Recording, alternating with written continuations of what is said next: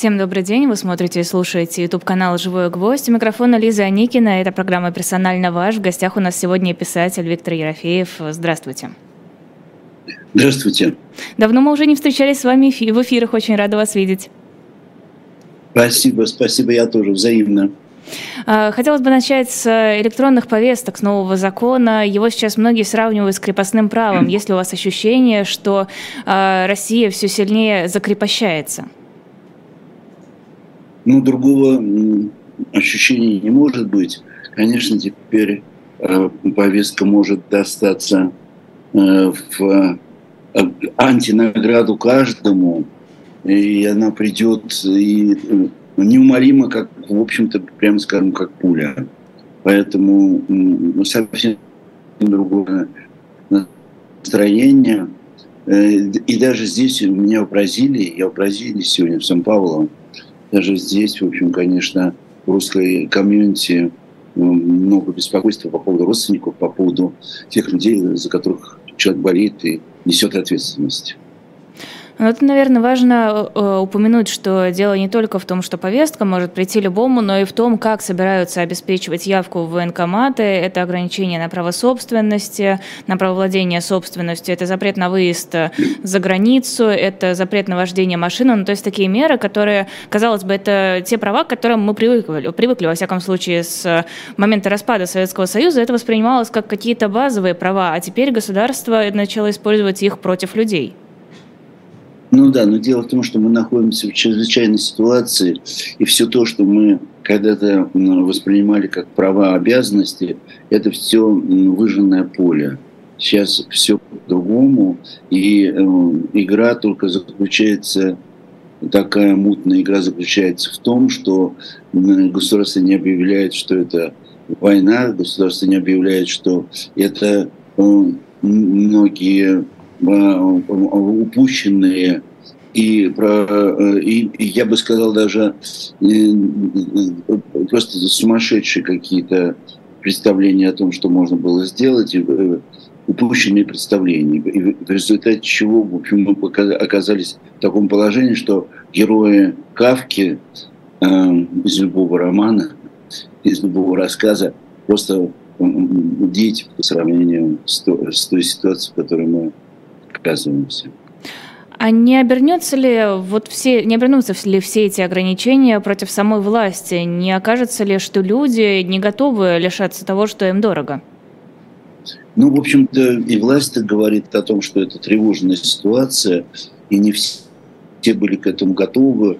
Но тут уже, надо сказать, как карта ляжет, потому что э, наш народ, он как э, э, погода, погода тут вот в здешней Бразилии. Я вот сегодня встал, солнце видел, а сейчас ливень идет.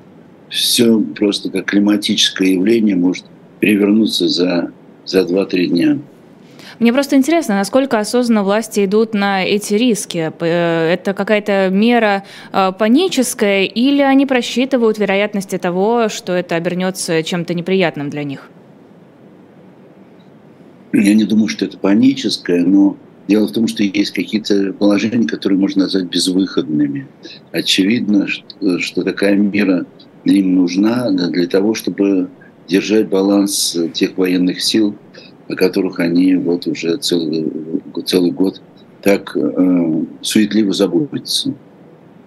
А, тут еще возникает вопрос относительно цифровизации, относительно всего того, что а, внедрялось на протяжении многих лет, все эти госуслуги, цифровые записи, а, тот же самый вход в метро по распознаванию лица, вот все вот это вот, что воспринималось, в общем-то, обществом как благо, внезапно стало оружием против этого самого общества.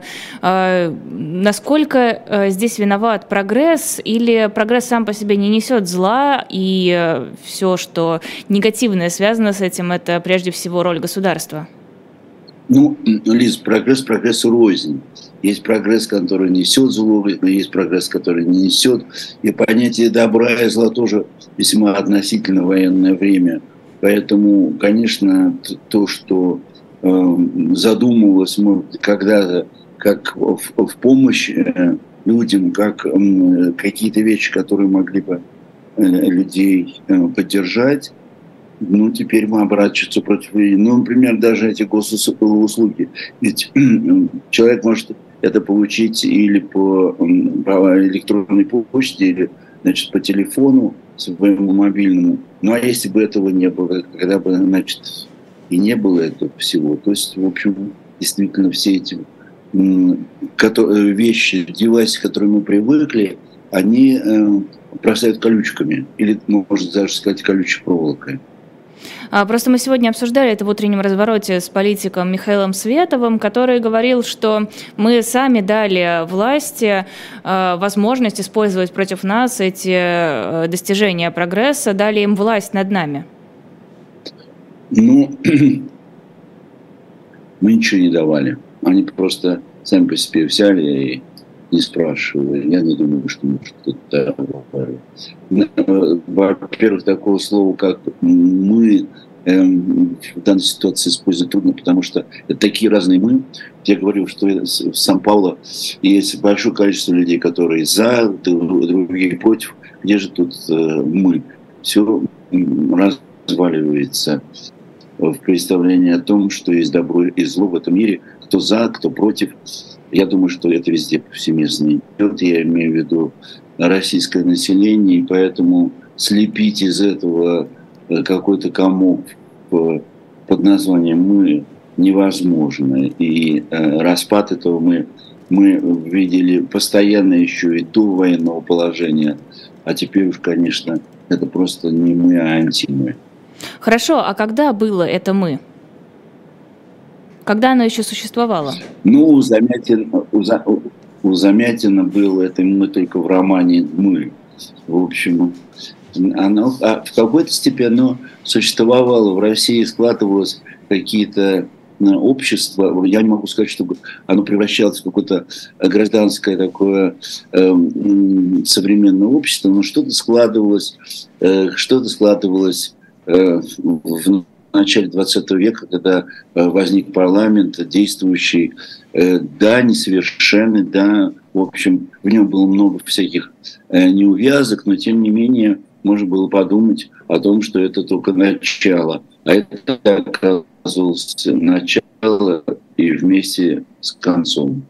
Да, тогда что-то о чем-то можно говорить. Конечно, все равно были неувязки, и «мы» выглядело тоже достаточно а, вызывающе по отношению к действительности. Но, тем не менее, все-таки а, различия мнений, различия партий, различия идеологии в действующем парламенте – это уже какой-то, а, ну, можем сказать, это почин демократический. Но ничего не получилось.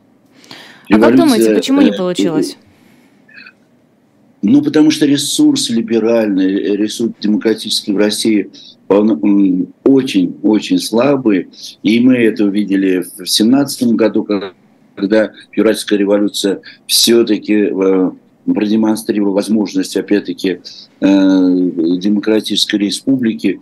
И это закончилось тем, что к власти пришел Ленин, ну уж явно совершенно не с демократическими представлениями одобрения. Но вроде Диктатура. бы... Был... Да. Было вроде достаточно времени и возможностей для того, чтобы это мы сформировать впоследствии. Но не получилось ведь.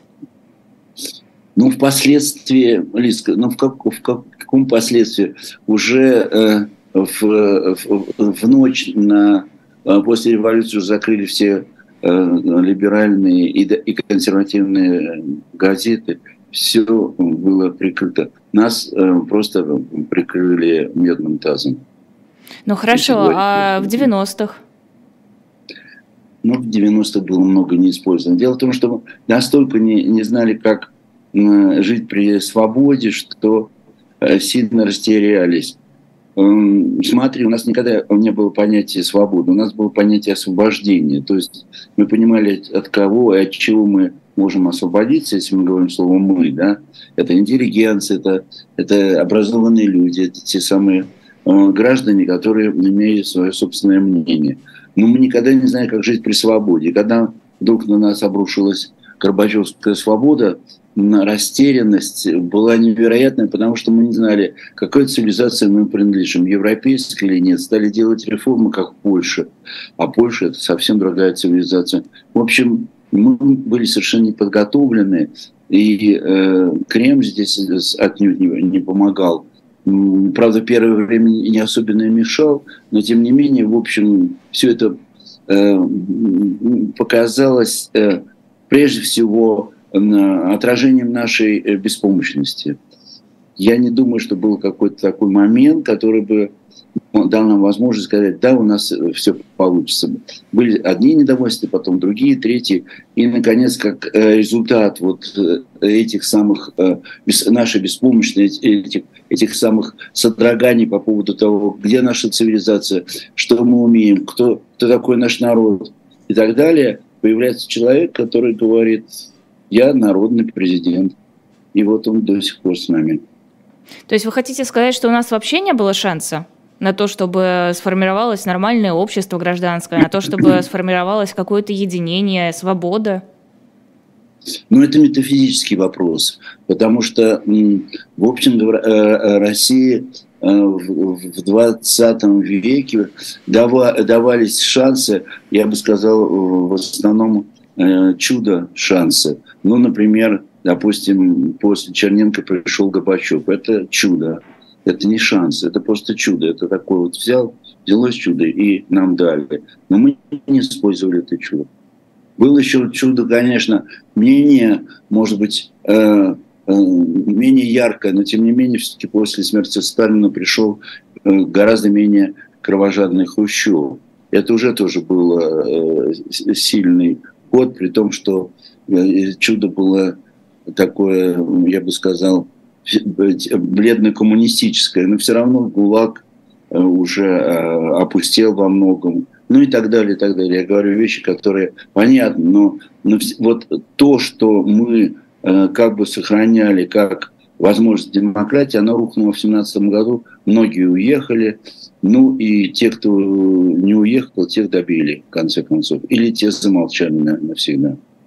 Насколько сейчас ситуация похожа на 17 год? Это, наверное, очень популярный вопрос за последний год с лишним, но тем не менее, особенно вот учитывая, что мы какое-то время уже живем с э, этой существующей реальностью, э, насколько уместно проводить эти параллели? Ну, опять-таки, мы немножко в метафизику вдаемся, но и пятый год, и, и семнадцатый, он, э, он возникает внезапно. И э, люди, которые э, находятся у власти, они понимают, что э, бунт это, это вещь, которая возникает из, из-за всякой ерунды. Да и 17 год, а, помнишь, а там просто не было в какой-то момент хлеба, не завезли, и все сорвалось. Так что тут нет никаких прогнозов. Просто есть люди, которые, и э, они, они милые, они либеральные, которые считают, что если мы проведем что называется, честные выборы, если мы все объясним и покажем, то э, с нами будет весь народ. На самом деле народ давно уже идет не, не, не в эту сторону. Я говорю скорее не о революции, а о том, как начали выдавливать из страны всех инакомыслящих, как начали истреблять всех несогласных, все эти философские проходы. Я скорее вот в эту сторону. Ну, здесь же пришел человек, который э, еще, э, еще, в общем-то, э, эта действительность была менее беспощадна, чем предполагалось, потому что этот пароход все-таки уплыл в Европу. Первоначально считали, что надо было всех отправить в Сибирь, так как, как отправили украинских, например, инакомыслящих в то время, из всякого парохода. Ленин вообще подозревал Э, этих людей э, в такой госизмене, что надо было всех расстрелять. Так что еще пароход – это не самое худшее.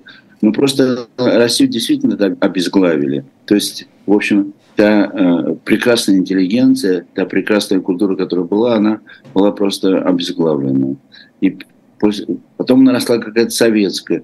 Э, в постсоветское, э, постсоветское время казалось, что эта культура каким-то образом может э, превратиться в демократическую. Не получилось.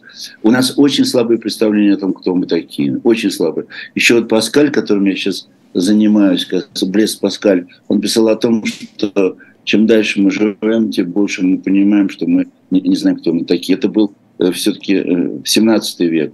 А, а после этого еще хуже стало. Вот эти все девайсы, которые вокруг нас, они у нас забрали время на осмысление себя. Ну и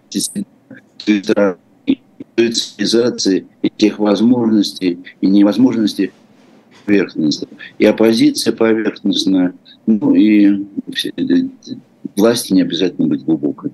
У нее сила. Вы, мне кажется, несколько несправедливы насчет того, что все вокруг стало поверхностным.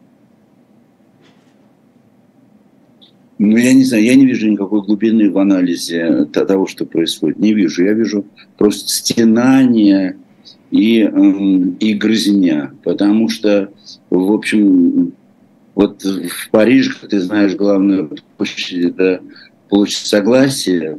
Вот уж такой площади у нас не, не, не, не, не предвидится. Но это, с другой стороны, а где есть это согласие? пальцем – это еще самое мягкое. И,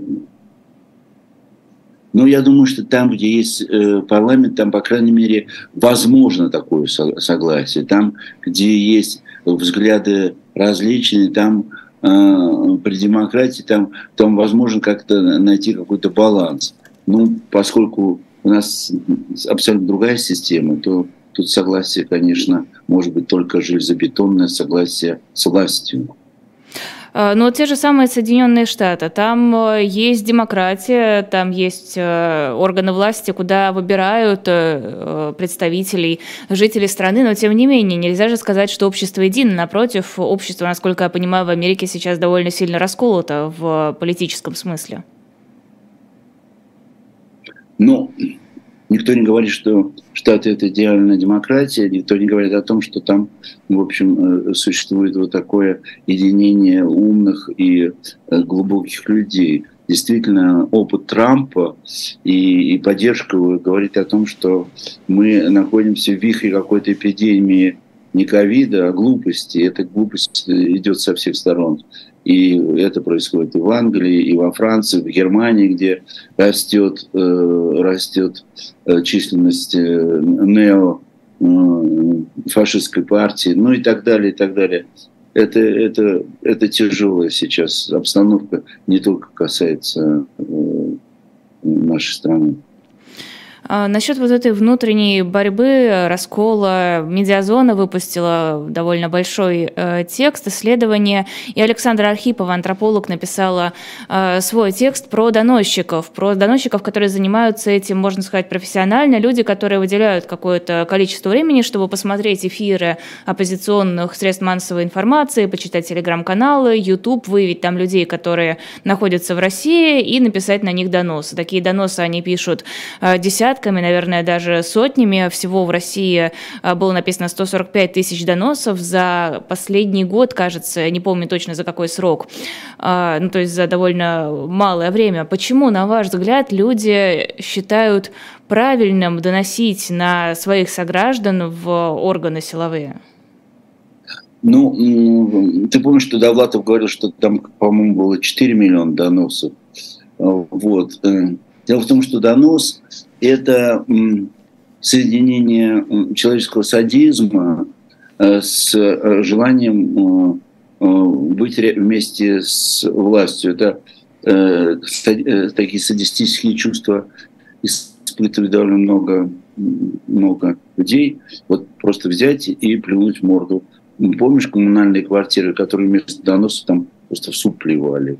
на кухню. Ну вот мы опять-таки встречаемся сейчас просто с, с нашим непониманием человеческой э, природы. Там тот же Паскаль говорил, что человек ничтожен. Тот же Маркиз де Сад говорил о том, что человеку свойственно повторять жестокости самой природы, ну и так далее, и так далее, и так далее. Мы, наши, мы же такие, э, мы помазанники гуманизма, мы, мы считаем, что э, человек хороший, обстоятельства плохи. Вот на это, это, эта фраза из э, черновиков, э, это Базаров говорит в черновиках к роману отцы и дети. Вот, вот кто мы такие? Человек хороший, обстоятельства плохи.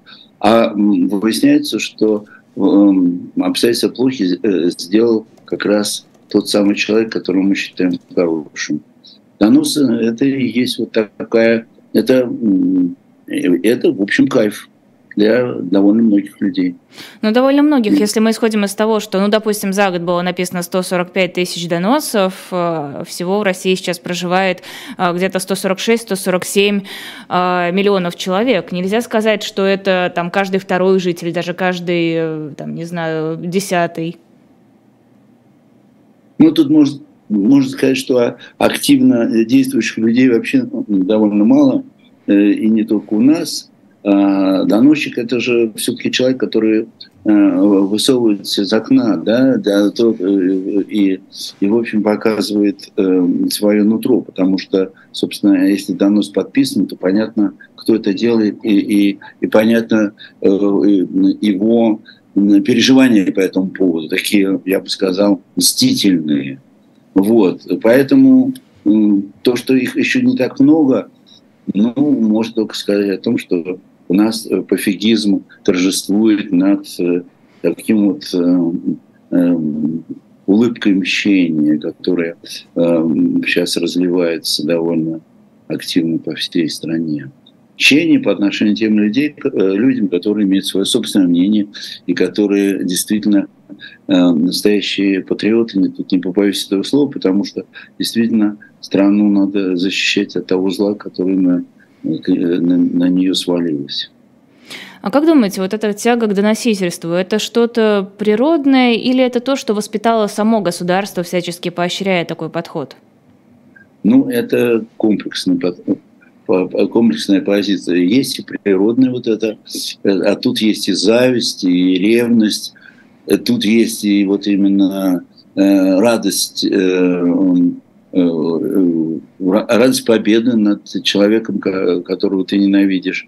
Но, с другой стороны, э, государство не, не стучит кулаком и не, не говорит «прекратите». Мой отец, например, в какой-то момент в Париже возглавил посольство советское. И ты знаешь, что первое, что он получил, пачку доносов. Одни На кого? Другие доносы. Ну, сотрудники на сотрудников. Ну вот он вызвал... Зачем? Э, он вызвал и сказал, знаете что, пока я вот здесь э, руковожу, я э, не буду принимать никакие доносы. Доносы исчезнут. Доносы, ну почему? Ну, есть вещи, которые говорят о том, что человеку жутко хочется нанести вред другому человеку. И мы постоянно с этим сталкиваемся в нашей стране. Э, может быть, даже больше, чем любой другой. Просто зуб такой есть, да, у человека, который он хочет э, каким-то образом ну, расчесать эту, э, эту область своего своей деятельности. Вот и будут доносы. Я смотрю, сейчас действительно очень активные пошли доносы. Вот тут и Аллу Борисовну Пугачеву тоже затронули, да, и многих других людей, которые, в общем, действительно э, является э, ну, просто гордостью нашей страны. А, к Али Борисовне еще перейдем. Хотела спросить, учитывая ваш опыт э, проживания в разных странах, насколько доносительство, наверное, все-таки не политическое, больше бытовое, я полагаю, характерно для жителей других стран? Ой, ну я не, не могу сказать, что я специалист по доносам, но просто дело в том, что когда общество имеет возможность как-то самовыражаться э, свободно в газетах и, и на телевидении и так далее, то как бы э, значение доносов оно уменьшается. Но тем не менее, вот у меня в Рио тут совсем недавно был скандал. То есть, в общем, вот э, я же здесь, в Рио-де-Жанейро, э, э, презентация книжки «Хороший Сталин», вот там нашлись люди, которые посчитали, что эта книга вот, она э, оскорбительная для не только Сталина, но и вообще для, для, для Родины. Вот скандалили. Я смотрел на этих людей. Люди необразованные, люди беспомощные, такие, в общем, полезные идиоты. Но, с другой стороны, они есть, но они вот собственно, каким-то образом были тоже доносчики, только не доносчики на бумаге, а вот доносчики прямо в зале, которые вот указывали пальцем и говорили, вот ты такой, ты секой. Я думаю, ничего себе, сижу в Рио-де-Жанейро вообще, как Остап Бендер. И, и получается, что нашлись какие-то люди, которые вот так отреагировали. И главное, выяснилось, что ничего они не знают, ничего не понимают. Но вот были каким-то образом настроены. Я думаю, что их не зря, не зря кто-то их настроил. Настроил с удовольствием. То есть вот для, для нас очень часто инакомыслие приравниваются к проявлению, э, проявлению русофобии или чуть ли не госизмене, на самом деле мысли – это форма э, достойного существования страны. Как думаете, а почему российские власти не захотели избавиться от вот таких проявлений, от э, этого раскола, от э, доносительства, от всего вот этого, что мы сейчас обсуждаем, абсолютно негативного и неприятного? Почему не захотели построить какую-то более благополучную страну? Ну, во-первых, наверное, не, не смогли. Ведь в, кон, в, в конце концов сейчас можно, э, оглянувшись назад, понять, что страна не смогла обогнать Португалию по мясу с молоком. Э, то есть э, была поставлена такая задача, не справились, и модернизация не получилась. Что тогда надо делать, чтобы сохранить власть и укрепиться? Мобилизация, осажденная крепость вот был создан такой миф. А в таком, в таком размере э, историческом, мифологическом, э, крепости и все прочее, там как раз да здравствует доносы, да, да, да здравствует страх, да, да здравствует э, э ужас. У человека есть и такое измерение. Человек действительно не ангел. Вот по поводу Пугачевой перейдем к этой теме. А, Ее хотят проверить на предмет финансирования ВСУ. Мне показалась очень интересная цитата председателя Комитета Госдумы по культуре Елены Емпольской. Я приведу полностью то, что она сказала. Никакой главной певицей страны она, Пугачева, уже лет 25 не является. На мой взгляд, она являлась просто главным эстрадным мафиози страны. Вот и все. Ничего, кроме чувства облегчения от того, что человека здесь, в России, больше нет, я не испытываю. Во всяком случае, это мое мнение и мнение тех, кто меня окружает. Что думаете по поводу этого прекрасного тезиса? Ну, слушали. Дело в том, что когда нас э, в какой-то э, момент э, сблизили, это было еще в советские времена, меня ругали за мои первые статьи, а ее ругали за ее песни. Так что ничего удивительного, возвращаются эти времена, и вот действительно то, что не укладывается в э, общегосударственное сознание, то вызывает отторжение. Ну, пройдет время, естественно, совершенно, что э, Алла Борисовна э, как была, так и останется великой певицей. Вот, и, и, и весь тот лай, который вокруг нее, он успокоится, но просто это же пройдет время, а человек не вечный. Мы живем вот во, во времена этого лая. А как думаете, оказывают ли деятели культуры, выступающие против войны, влияние на тех людей, которые привыкли любить их музыку, любить их книги? Ну, я думаю, какое-то влияние, наверное, оказывают, потому что все-таки э, те люди, которые выступают со своим собственным мнением, это те люди, которые, в общем, э, в той или другой степени авторитетные люди. Это не просто так вот взяли, пришли, что-то сказали. Но другое дело, что авторитет э, у нас же тоже берется под сомнение, если он не связан с государством. Поэтому тут мы сегодня с тобой много говорим о метафизике политической, потому что поди определи, и насколько оказывается влияние. В общем, э, мы только твердо знаем одно, что если приходит какая-то смена э, власти, то э, общественное мнение, оно похоже на зыбучие пески Сахары. Оно только начинает куда-то двигаться, и э, ландшафт пустыни меняется таким или другим образом. Тоже, в общем, не совсем исследованная вещь, но а, важно то, что мы говорим, вот там такой-то процент населения выступает против того-то и того-то. Потом, глядишь, через полгода совершенно по-другому. Почему? Ну просто потому что здесь вот эта подкладка пофигизма, она очень важна для того, чтобы человек выживал. Это пофигизм, это форма выживания. И тогда, когда меняется, меняется э, стиль руководства, стиль жизни и все прочее, человек находит себя и, или старается найти и в другом. Поэтому, когда говорят, что все за, то это же не, это совершенно не значит, что завтра все будут против. Мне кажется, там, э, если я не ошибаюсь, меня поправят социологи, э, Лужков думал, что все москвичи за него. А потом, когда его убрали, то выяснилось, что 5%. 95%, а на следующий день 5%. Так что здесь э, не цифры врут, а пофигизм сам устраивает свою собственную арифметику. То есть людям просто нравится быть с тем, кто сильный, кто сейчас находится у власти? Нет, э, я не думаю, что им нравится. Я думаю, что пофигизм – это не форма радости э, существования, это форма выживания. Но ну, просто выживание в стране уже многие века является главной формой жизни.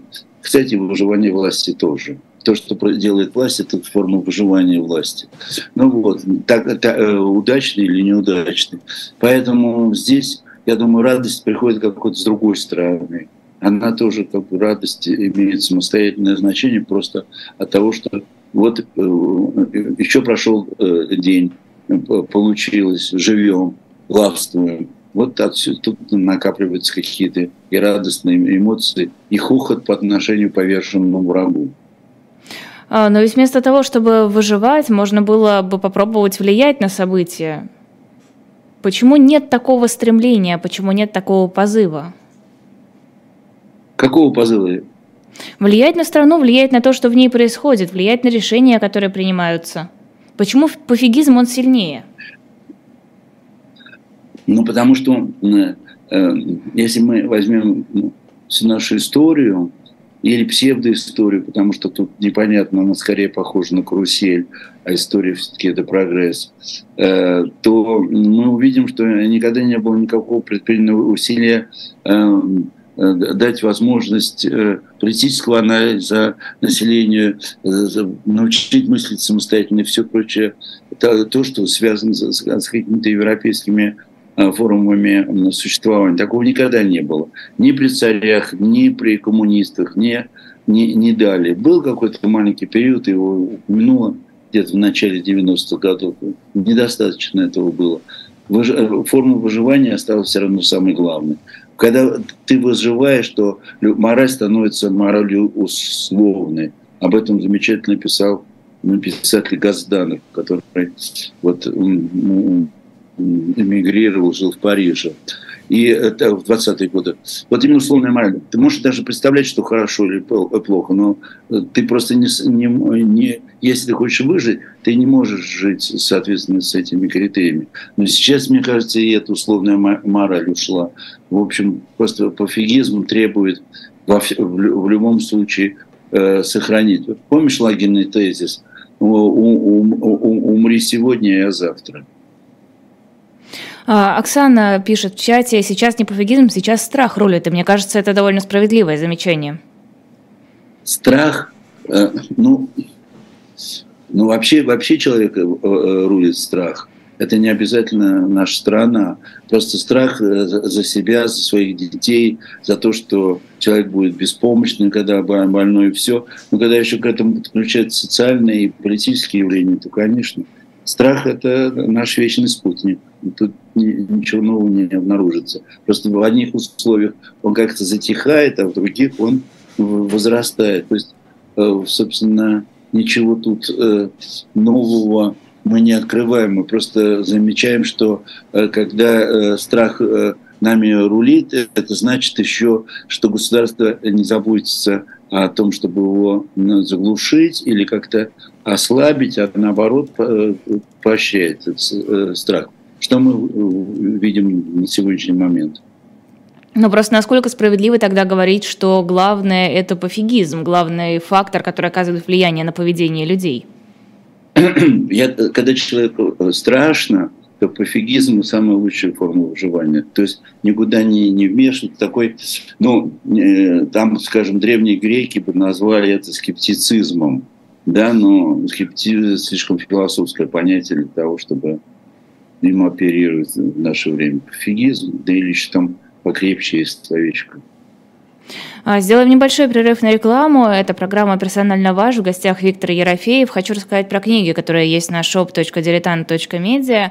Там есть э, на шапке сайта э, набор из трех книг Бена Макентайра. Книги называются «Агент Соня», «Шпион среди друзей» и «Шпион и предатель». А, книги, интерес... книги интересные. Это исторические расследования. Э, их можно купить в наборе. В наборе они стоят 3 штуки 5 тысяч рублей. Там есть открытки, которые Алексей Алексеевич взял у автора. Они в каждую книгу вложены. И книги можно купить по отдельности. Каждая тогда будет стоить 2 э. Заказ на shop.diletant.media. Можете там и что-то другое посмотреть. Там тоже много интересных произведений. Вот сейчас, например, увидела э, книгу «12» Блока. Это 1918 года издание в единственном экземпляре. Его нельзя вывозить увозить из Российской Федерации, а, но если вы находитесь в России и никуда его увозить не собираетесь, можете себе заказать, будет красиво, интересно и, ой, какой он а, потрепанный слегка. В общем, действительно историческая реликвия. А, продолжаем эфир. Это Виктор Ерофеев, персонально ваш, в эфире YouTube-канала «Живой гвоздь». Хочется немного вернуться к искусству. Кто же сейчас сильнее, кто оказывает большее влияние, культура или все-таки власть? Но культура явно не оказывает никакого влияния, если говорить о политическом влиянии. Почему? Культура, а наоборот, Подождите, почему? Ну, потому что культура все-таки это, это, это такой, в общем, хрупкий цветок, и для того, чтобы она расцветала, ну, необходимо, я имею в виду в масштабах государства, все-таки нужна условия хорошие. Наша культура э, сам издат, там издат, это, это все время культура, которая пряталась, все время существовал какой-то заговор культуры против э, цензуры, против всех тех ужасов, которые существовали вокруг. Но э, она привыкла жить в этих ужасах. Не то, чтобы, чтобы она могла непосредственно оказывать влияние на страну. Ну, бывают такие прорывы, но я не думаю, что мы особенно уж культурная страна. Тогда почему власть борется с культурой, борется с писателями, которые с ней не согласны, с артистами, с певцами? Ну, почему люди пишут донос? Потому власть борется. Потому, потому что э, есть э, законы двора. Есть законы двора, когда кто-то не э, не, не подчиняется тебе, это неважно, кто, кто, кто это человек, мальчик, девочка, э, дурак, умный, его надо каким-то образом притушить. Вот мы теперь живем в условиях э, законов двора. То есть не стоит говорить, что государство боится культуру и тех, кто эту культуру создает?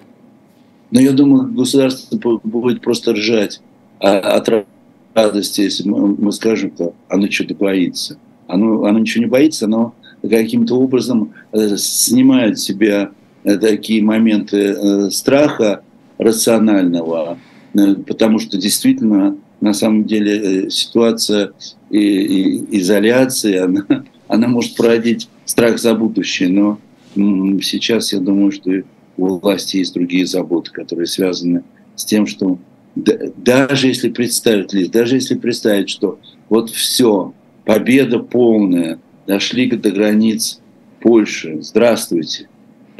Ну, а э, Европа же никогда этого не признает, и мы будем в полной изоляции со стороны Запада. А те страны, которые мы нарастим с Востока, это эти страны, которые для нас исторически – никогда не были авторитетными странами. Они принадлежат к тому, что русский человек называет азиатчиной. Вот, вот и получим такое. То есть победа будет равна, в общем, полной изоляции от той культуры, которая отчасти нам э, необходима, ну, как вот э, какая-то важная добавка к, на, э, как витамин, который помогает нам жить, несмотря на то, что мы отвергаем. В общем, тут мы попадаем в ситуацию той самой изоляции, которую даже во времена Сталина не, деклами, не декламировали таким вот образом. То есть мы попадаем, в общем, в новую совершенно реальность. Вообще довольно печально, что русский писатель говорит о том, что искусство не оказывает влияния на людей. Ну а вот ты бы хотела такое, такого русского писателя, который бы все говорил, ребята, все ну, хорошо, человек хороший, обстоятельства плохи. Не, ну а как Сейчас же глаголом давайте... жечь? Ну, глаголом. Глаголом же, если ты жгешь э, глаголом, то это еще не значит, что это глагол, э, э, смотря, смотря кого жечь, и каким глаголом. И, и, да и Пушкин, мы знаем, какие слова, сложности у Пушкина начались и в связи с польским восстанием, в связи с личной жизнью, бог ты мой. А это был гений вообще, наверное, может быть, самый значительный гений русской литературы.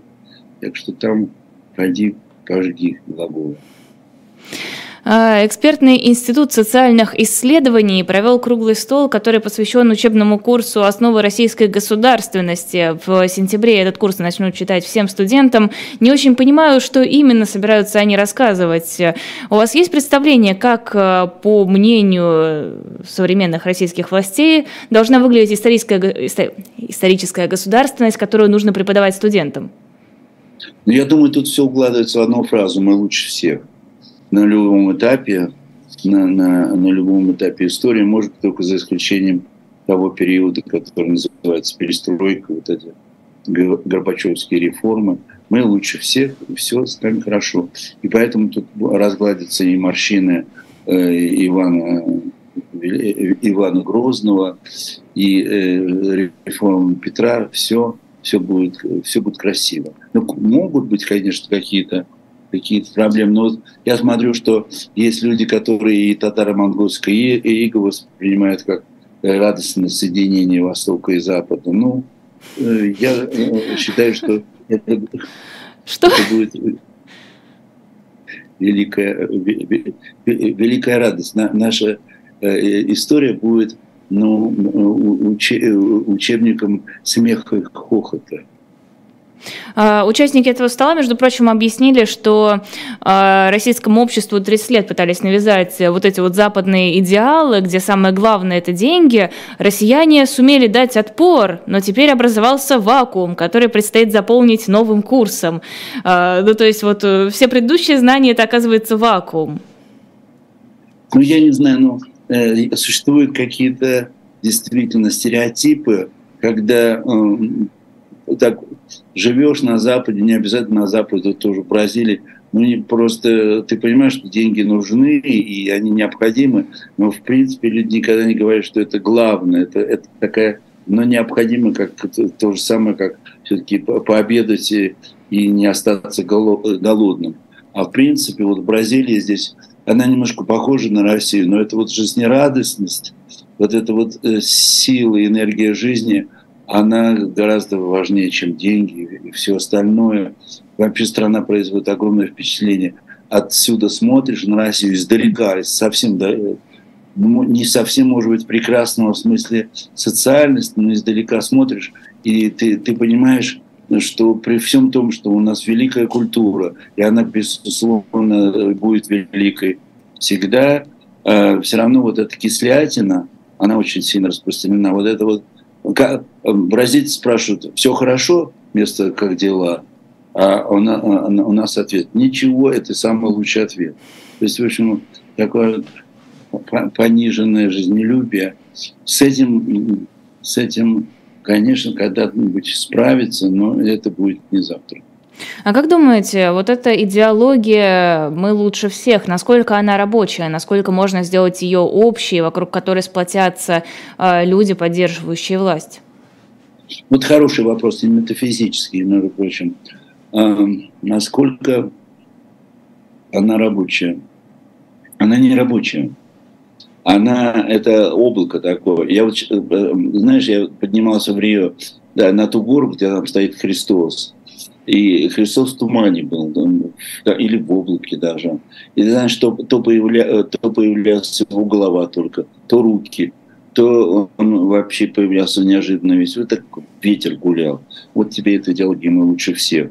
То есть, в общем, то одно появится, то другое. Неуловимое совершенно. Знаешь, что эта идеология есть, и знаешь, что этой идеологии нет.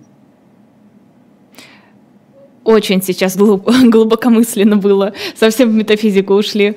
А, просто... Ну, мы ушли даже не метафизику, а метафору, я бы сказал. Но, тем не менее, но это вообще сильнейшее впечатление. Меня, меня отговаривают, отговаривают, говорят, туман сегодня вообще ничего не увидишь. Я говорю, я хочу увидеть Бога в тумане. Вот и это было, это было невероятное зрелище, когда он исчезал и появлялся. Это уже даже скорее, можно сказать, э, э, существование человека после Ницше. Когда то он сомневается, то он отрицает, то он опять хочет верить. И, и так вот э, Христос, у которого руки сделал французский скульптор голову, а все остальное просто такое цельное сделали в Бразилии.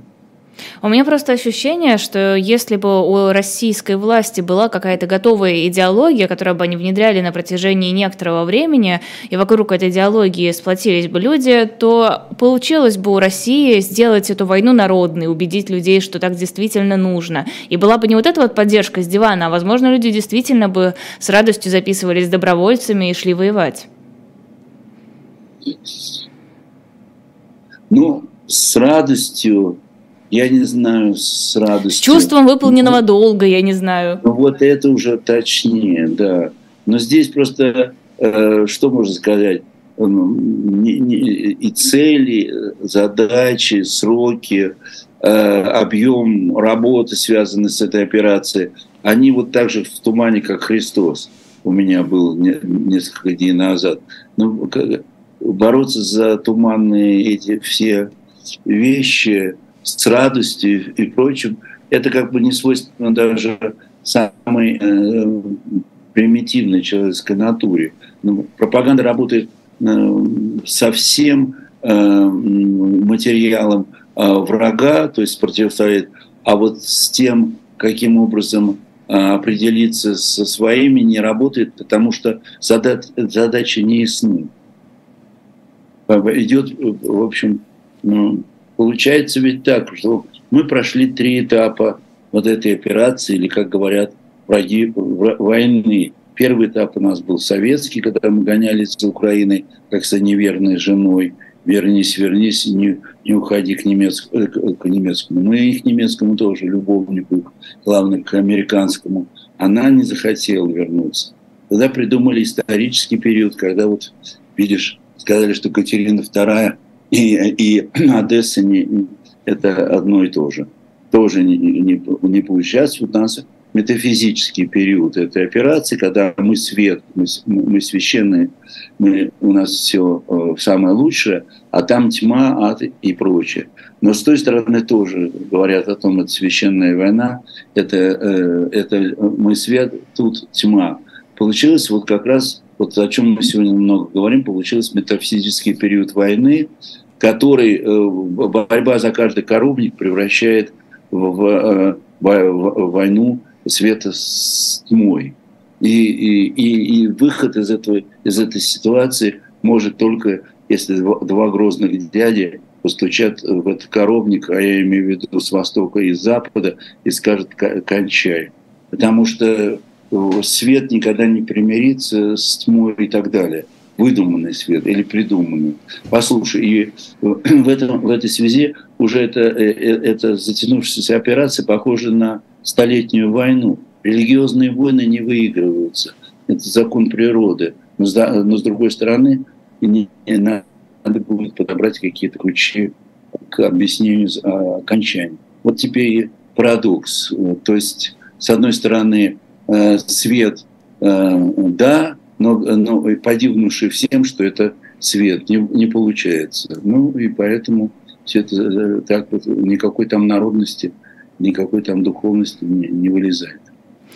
А, в интернете появилось не так давно видео с жестоким убийством, судя по всему, украинского военнопленного, судя по всему, российскими военнослужащими, но вся эта информация, естественно, а, на официальном уровне в России никак не подтверждается. Но, тем не менее, Генпрокуратура начала проверку, Песков высказался по этому поводу. Стоит ли это воспринимать как а, некую прочерченную властью черту, за которую переступать не надо? Как бы власть говорит, вот смотрите, жестокость можно, кувалды можно, но вот дальше вот сюда уже нельзя. Нет, ну отрезать головы это как бы не очень свойственно э, вообще э, традиции российской армии. Ну, надо все-таки ну, находиться в традициях, а не влезать. Ну, я не думала, что просто. убийство кувалды входи, входит в традиции российской армии. Ну, я думаю, что убийство кувалды производит тоже не слабое впечатление на, на людей. Э, с другой стороны, сама тема, сама тема отрезания головы, эта тема, в общем, имеет тоже вот тот самый религиозный смысл, который не вкладывает, в общем-то, я, я бы сказал, просвещенное, просвещенное христианство нынешнего времени в свое, в свое мировоззрение. Кувалда тоже не годится, но тут же есть, есть степень озверения, да? Вот, видимо, ты правильно сказал про черту, тут я с тобой согласен. Видимо, есть какая-то черта, но она, а во время войны все нарушается. Да, но, но просто очень яркий контраст кувалда, как некий такой символ, который официальные лица с гордостью предъявляли. А одни официальные лица грозили другим официальным лицам кувалды в случае какого-то неправильного поведения, а, дарили кувалду, опять-таки, чиновникам. В общем, это стало неким символом, некой гордостью, а вот отрезание головы почему-то воспринялось э, совершенно иначе. Ну, есть там просто другие э, представления о, других армиях, где отрезают голову и не хотят единства. Я, Ассоциативный я ряд? Ну, наверное. Я вот так э, сижу с тобой, помнишь, в какие-то далекие времена мы, мы с тобой сидели в, кам- в кафе, рассуждали. Я сейчас представил, могли мы, мы с тобой, Лиза, когда-нибудь представить, что мы будем делать различия между кувалдой и отрезанием головы. Ну, а слишком все... многое нельзя было тогда представить. Если честно, все, что после 24 февраля началось представить, в принципе, было трудно. Каза... Нет, там все, конечно, куда-то шло не в ту сторону, но вот так, чтобы мы обсуждали бы так перспективы, что голову отрезать не, нельзя, а кувалду вроде бы еще не, не самое худшее, что может случиться. Это, это, тема, это тема, надо сказать, волнующая. Но там не только же кувалды, там же довольно большое количество всяких э, э, вещей, связанных с насилием женщин и так далее, и так далее, которые, все, все, естественно, совершенно педалирует враг. То есть, а враг это получается тот, кто не с нами, тот враг. А насколько велика вероятность, что власти решат ввести смертную казнь, ну, вернее, снять мораторий на нее? Эта тема обсуждается, она начала активно обсуждаться после убийства татарского, ну, вернее, снова вспыхнуло это обсуждение. А, и мне кажется, на протяжении всей последней истории российскую казнь регулярно, э, смертную казнь пытаются регулярно вернуть.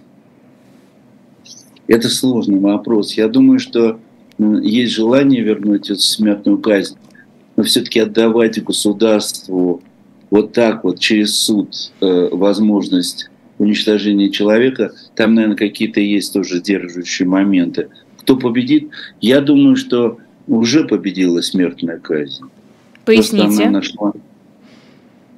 Но если э, люди гибнут за, э, за какие-то э, выдуманные или реальные идеологические идеалы, то это, в общем, значит, это смертная казнь, э, потому что, в общем, гибнуть за это нельзя, это невыносимо, это не гуманистично, они гибнут. Это смертная казнь, которая изображает э, государственная модель. Э, да, но все-таки это разные вещи. Одно дело, когда тебя отправляют на войну, а другое дело, когда, учитывая, как фабрикуются у нас дела, какие сроки э, выдвигаются обвинением, э, в таких условиях, в условиях, когда обвинительный приговор это почти всегда по политическому делу гарантированный результат, смертная казнь это совершенно иной уровень.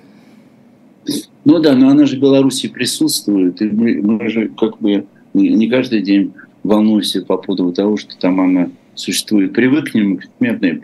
Ты же помнишь прекрасный анекдот о, о веревке приносить с собой. Все, все может стать и так.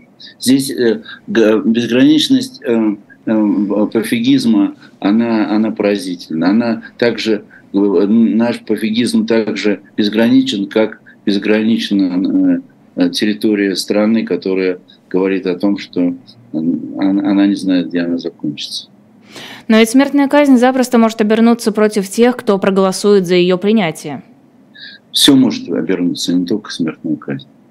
Все может обернуться в какой-то момент. Так и было. Вспомни 53 год. Вот тебе Берия на коне, а вот тебе Берия в камере и, и э, плачет, и, и умирать не хочет. Обвинение запросило 20, 25 лет против э, Владимира Карамурзы-младшего. Как думаете, за что ему мстят? За что такие гигантские сроки? Все-таки мы видели того же самого Илью Яшина. Да, естественно, его посадили, но это не 25 лет. Ну, каждому а, по, по мере его э, раздражительных э, для власти Э, состояний. То есть он мне достал больше. Э, а одного мучит в э, ШИЗО, другому дает 25 лет. Ну вот, слушай, это русская традиция, на родищего отправили ни за что, по сути дела. Почитай путешествие из Петербурга в Москву. Отправили его в ссылку, потом человек погиб. Чернышевской, за что. У нас традиция жестокости по отношению к тем, кто э, идет против государства. 25 лет – это сталинские, конечно, сроки. Спасибо огромное. Это был Виктор Ерофеев, писатель в эфире программы «Персонально ваш» на YouTube-канале «Живой гвоздь». Расскажу, что будет после наших эфиров, перед тем, как мы с вами попрощаемся. А, особое мнение Дмитрия Колезева сразу после нас. Василий Полонский проведет этот эфир. Затем в 17.05 будет программа «Слух и эхо». Сергей Бунтман ответит на ваши вопросы. Начинайте их готовить заранее. Можете даже заранее присылать их э, в чат трансляции для того, чтобы Сергей Александрович э, подготовил ответы. В 18.05 5 на канале «Дилетант» будет программа «Дилетанты», тема «Красные и белые», закончилась ли гражданская война. Потом снова на YouTube-канале «Живой гвоздь» уже в 20.05 будет программа «2023» с Андреем Колесниковым, ведущий Максим Курников. И в 21.05 программа «Нормальная жизнь», тема «Нормальная жизнь СОСМА», а, ведущие Ирина Воробьева и Нюта Федермессер, и гость по Зуму будет у нас Даниил Максимов, инвалид-колясочник, общественный активист, а, который живет э, с этим диагнозом. В 19.05 не будет особого мнения. Я напоминаю, э, это время ждет э, Николая Сванидзе. Как только он выздоровеет, э, он сможет снова встать в этот слот. Ну и, конечно, заходите на shop.diletant.media, подписывайтесь на YouTube-канал «Живой гвоздь», ставьте лайки и приходите к нам завтра на утренний разворот в 9 часов утра. Мы с Лизой Лазерсон, как штык, на этом самом месте, с новыми гостями и новыми темами. Всем спасибо и всего доброго. Всего доброго.